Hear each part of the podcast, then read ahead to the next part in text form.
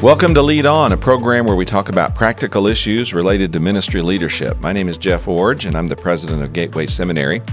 And it's my privilege and responsibility each week to talk with you about practical issues related to leading churches, ministry organizations, uh, Christian movements of any kind. Well, when we talk about practical issues of Christian leadership, one of the most basic is understanding the importance of God's call to the task of ministry leadership. Now, if you're listening to the program and you're already in leadership responsibility, and that's who this program is primarily for, you've already settled the issue of God's call.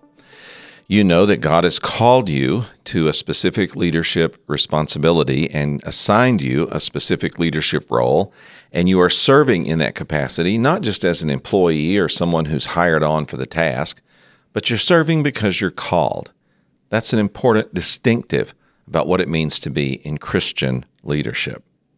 But today, I don't want to talk so much about your experience of the call as I want to talk instead about your responsibility to communicate about God's call to others so that you can do one of the most important things that's practically you're practically responsible to accomplish as a ministry leader and that is ultimately replace yourself. You know, every one of us is uh, getting older, and there's going to come a day when we've all passed off the scene of, of leadership. Uh, our era will end, our time will be done. We'll find ourselves retired first and then in heaven someday. And when that happens, we have to leave behind a new generation of leaders who takes our place. And for that to happen, those of us who have leadership responsibility now must issue a clear opportunity for people to hear about and respond to God's call. Now, we do that in a lot of different ways, primarily through preaching and teaching on this, particularly in places where there are teenagers and young adults who gather often and participate in programs, conferences, retreats, seminars places where we have the opportunity for a, an audience of younger leaders who have the potential of responding to God's call. So I want to challenge you today. I want to challenge you today, if you are a Christian leader who has experienced God's call, to take upon yourself the responsibility of communicating with others about God's call, challenging them to consider and respond to the possibility that God might be calling them, and work hard to facilitate their response, their early development, and their, if you want to say it this way, solidifying God's call and their response uh, to it. Now, there are several reasons why this is so important. The first one is the most obvious, and that is we must help people understand about God's call because that's the way that we're going to have more leaders, and it's also the way that we're going to have future leaders. You know, God is calling out his new leaders, but he gives us the responsibility of voicing that and extending that and explaining that so that younger people can process what this means. So it's like a lot of other things. There's both God's initiative and human responsibility or agency involved in this process. The way we're going to get more leaders is certainly that God is going to call them. The way that God is going to call them is often speaking through your voice in preaching and teaching and counseling and encouraging and taking your part in this important role. Now, not only is this the way that we're going to get more leaders, it's the way we're going to get our future leaders. As I said at the beginning of the show, there's going to come a day in the not too distant future when you're going to pass off the scene. And so, if we're going to have leaders ready to serve in that future environment in which you're no longer going to have the responsibility, it's going to be because in this generation you lifted up and extended God's call. So, the first reason why this is very important for you as a current leader is so that you can assure the pipeline of more leaders and future leaders who are responding to God's call and willing to live it out as you slowly pass off the scene. Now, another reason this is important is because the call gives younger people the confidence they need that they are God's person for His assignment.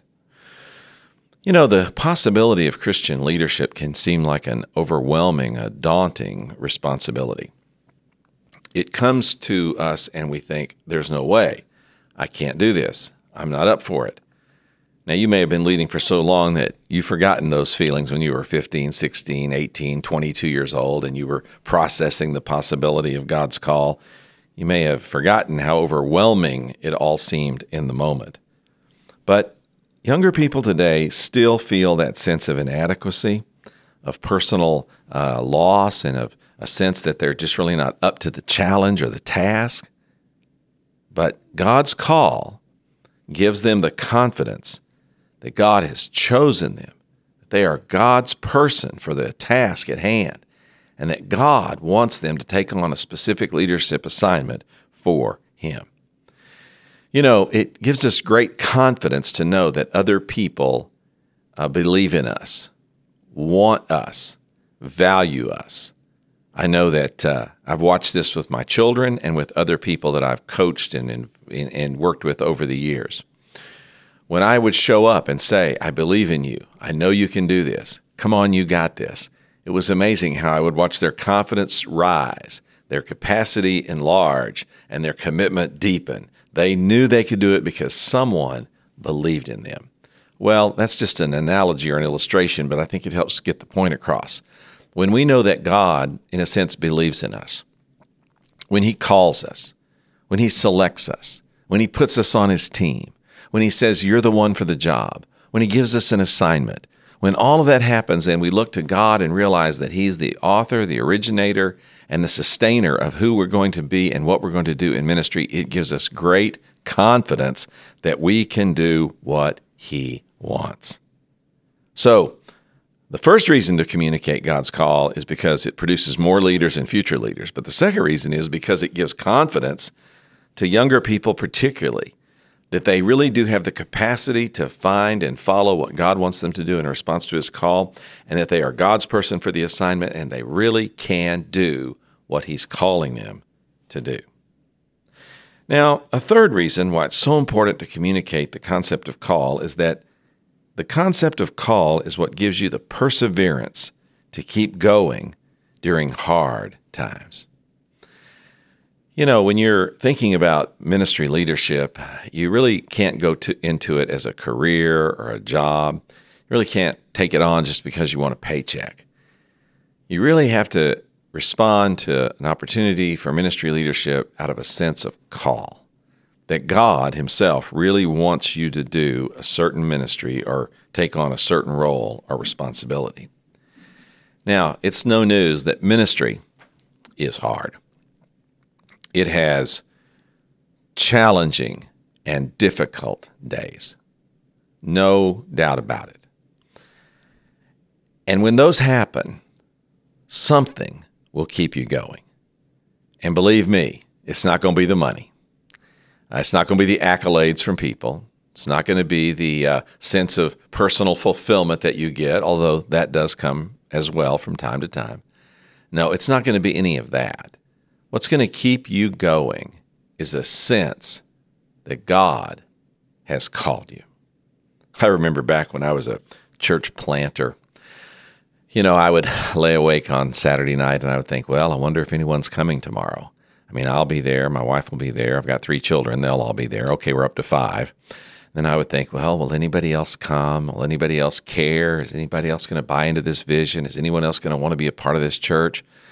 And it was so difficult, especially in the early years. And you just wondered if it was really going to work, if it was going to survive, if you were actually going to make it. And I'll be honest, there were times when I was a church planter that I would sometimes get out the, the uh, Sunday newspaper back in those days and open it up to the classifieds. And I would look through the jobs and I would think, you know, if this doesn't work out for me to plant this church, if it isn't successful, I mean, is there any other job that I could I could do? And I would look at some of those jobs and I would see the salaries offered and the prestige that came with some of the positions and some of those stable companies that were out there to work for. And I would fantasize about some of that and think, well, maybe I should just think about doing something else. You know, I mean, this church thing may not work out. This church plant may not be successful. Uh, things may not go just like I'd hoped. I, I've got to take care of my family, and maybe I need to be looking at some other alternatives. And then, like a head snapper, my my uh, my brain would come around to fa- face up to this new reality. Oh, wait a minute! You you can't think that way anymore. You you can't do any of this stuff because God called you. God called you to ministry leadership, and He called you to plant this church. And until that call is rescinded, and that's not going to happen, until that call is rescinded, you have to stay, no matter how hard it might seem. You know, it's the call that keeps you going during the hard times. Look, ministry is difficult. There is no getting around that. Yes, there are good days in ministry. There are exciting times. There are high points where you think, this is the greatest thing in the world that I get to be involved in ministry. And then there are those other days days when the critics are after you, when the problems are confounding you and you just don't even know what to do, days when you don't know what to say, when you're called upon to speak or to preach or to pray or to teach, and you're just like, what do I even say? Those days, those days when it's hard, the call will keep you going. And then another reason why it's important that we communicate the concept of call to people and help them understand God's call is that call gives us a sense of humility and accountability to God as our ultimate authority, as our King, as our Lord, as the one over us. Now, I said at the beginning that call gives you confidence you're God's person, and this is sort of the other side of that coin. Call also gives you humility and accountability to God in the context of your call. You know, when you get called up to the varsity from your high school junior varsity team, you get a new accountability, a new responsibility. When you get called up from reservist duty to active duty in the military, you get that. And you get a new sense of responsibility and you have a new accountability, a new level of what you're expected to do and accomplish. And that can be a little bit uh, prideful, if you will, or a little bit elevating of who you are. Look what I've done. Look what I've accomplished. Look where I've arrived. But in the context of God's call, you take a step back from that and you realize I got here not by my own initiative, not by my own value or my own worth, but I got here because God called me. And that gives you not only that sense of confidence that you can do what God has asked you to do and elevates you and gives you a sense of fulfillment in that role and responsibility, but it simultaneously gives you a bit of humility that as you take on this new role, this new responsibility, that you also stand before God with some humility saying, Yes, Lord, I know I'm here, but I'm not here because of my achievements so much as I'm here because you called me. And then finally, we have to communicate a clear concept of God's call to a coming generation of leaders because it's in their calling that they will have an appropriate authority to step forward and represent God to their generation. Now, you have to be careful here because no one of us wants to presume that we speak for God or that we are the presence of God or that we represent God. I want to be careful about that kind of language. But there is something about the God called person that people defer to and say, you know, that's our leader. That's our pastor, our minister, our director, our president. That's our leader because God has called that person and placed them here. And because of that, they have a special authority in my life.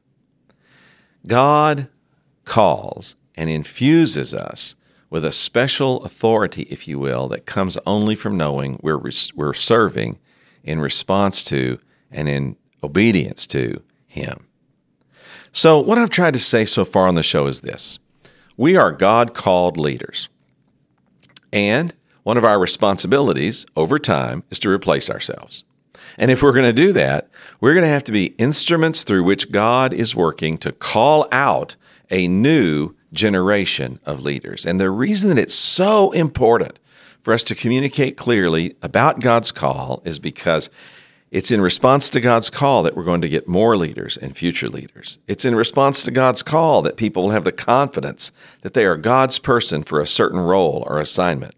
It's through God's call that we have the perseverance to keep going through hard times and also have the infused humility to recognize that we are in the position, in the role, in the responsibility, achieving uh, successes and having accomplishments because God called us and put us there. And then finally, this call gives us a sense of appropriate authority that we really can say, you know, we represent God. We stand up for Him. We speak on His behalf. And while we have to be careful that we don't take that too far, we do own it as a God called person who has those kinds of roles and responsibilities. Now, as we're communicating about God's call to a coming generation, there's a little more I want to say about this. Because quite frankly, quite frankly, you look out over those 14, 15, 16, 18, 19, 22, 24 year olds that you're ministering to that are in your youth group, in your collegiate ministry, and you look at some of them and you think, really? Really, God? I mean, is there anyone in this bunch that could be a future pastor, a future youth pastor, a future worship pastor? Is there anyone in this bunch who could direct a crisis pregnancy center? Is there anyone in this crowd who could ever be a professor or a teacher? You look at these young adults and young teenagers around you and you wonder is there any one of them that really has what it takes to be a God called ministry leader? Well, let me remind you to think back on who you were when God called you and to recognize that you may have been just as unlikely as some of the people you're looking at today in terms of who might respond to God's call and who He might choose and use going forward. A few years ago, I was preaching through the Gospel of Matthew and I opened up to those first verses. It's a long genealogy. I think it's about the first 17 verses of the first chapter, and it outlines uh, the genealogy of Jesus. And I wanted to preach from Matthew, but I didn't really want to preach the boring part. And so I decided to skip over the genealogy. But then I thought, no, wait a second. Now, before I do that, I need to go back and make a study of this genealogical section of the book of Matthew and figure out why, why is that in our Bible? And after that study, I can tell you that that seemingly boring section of genealogical record became one of my most favorite parts of the Gospel of Matthew. When I studied the names of the people included in the genealogy of Jesus, and I discovered that those were the people that God was choosing and using to bring us the Messiah, it inspired and motivated me about the kind of people that God chooses and uses. Let me just highlight a few for you. First of all, God calls unexpected people. You know, when you read through the story, you'll find, or through through the, through the genealogy, you'll find some stories of people there that really are a little unexpected in the story. Prostitutes, liars, cheats, crooks. You get the idea. God called some unexpected people to do his work. You know, I sometimes feel that way about myself. I did not grow up in a Christian family, didn't grow up in a church going family. Came to faith in Jesus when I was 13 years old at a county fair. Went into a church for the next 10 years, was discipled, shaped, mentored, and helped to process and understand God's call, and ultimately made the commitment to ministry leadership that's led me to where I am today. But when I look back on who I was, a 13 year old boy with no background in the gospel, no connection to a church, no vital, immediate spiritual heritage in my circle of influence or in my family, when I look back on that young man, I wonder how did God call him such an unexpected person that God would call into ministry leadership? Just remember as you look out over the younger adults that you're working with and the teenagers that you're speaking to, that in that group there are some unexpected people People that you would look at and say, not much spiritual heritage, not much spiritual background, not much character development so far, not much knowledge of the Bible. There's just not much there. But God may surprise you. Because while the person may seem very unexpected to you to be the one who winds up in Christian leadership, they may be the very person that God wants in the role. Well, another part of the genealogy for me was that God also uses immoral people. Now, I need to clarify that. He uses people who were formerly immoral. Now, the reason I emphasize this is because in the genealogy of Jesus, there's Tamar and Rahab and Bathsheba prostitutes, seducers, adulteresses. These women were all in the genealogy of Jesus. Now, I think they're in the story to remind us that even if people have sexual sin in their past, God can still choose to use them in his ministry leadership. In fact, I would go so far as to say that today, this may be the number one disqualifier in the minds of many young Christians because of the issue of pornography. I was talking recently to an inside uh, worker at one of the national, large international mission agencies, and he said the number one disqualifier of candidates who apply to them today is habitual use of pornography.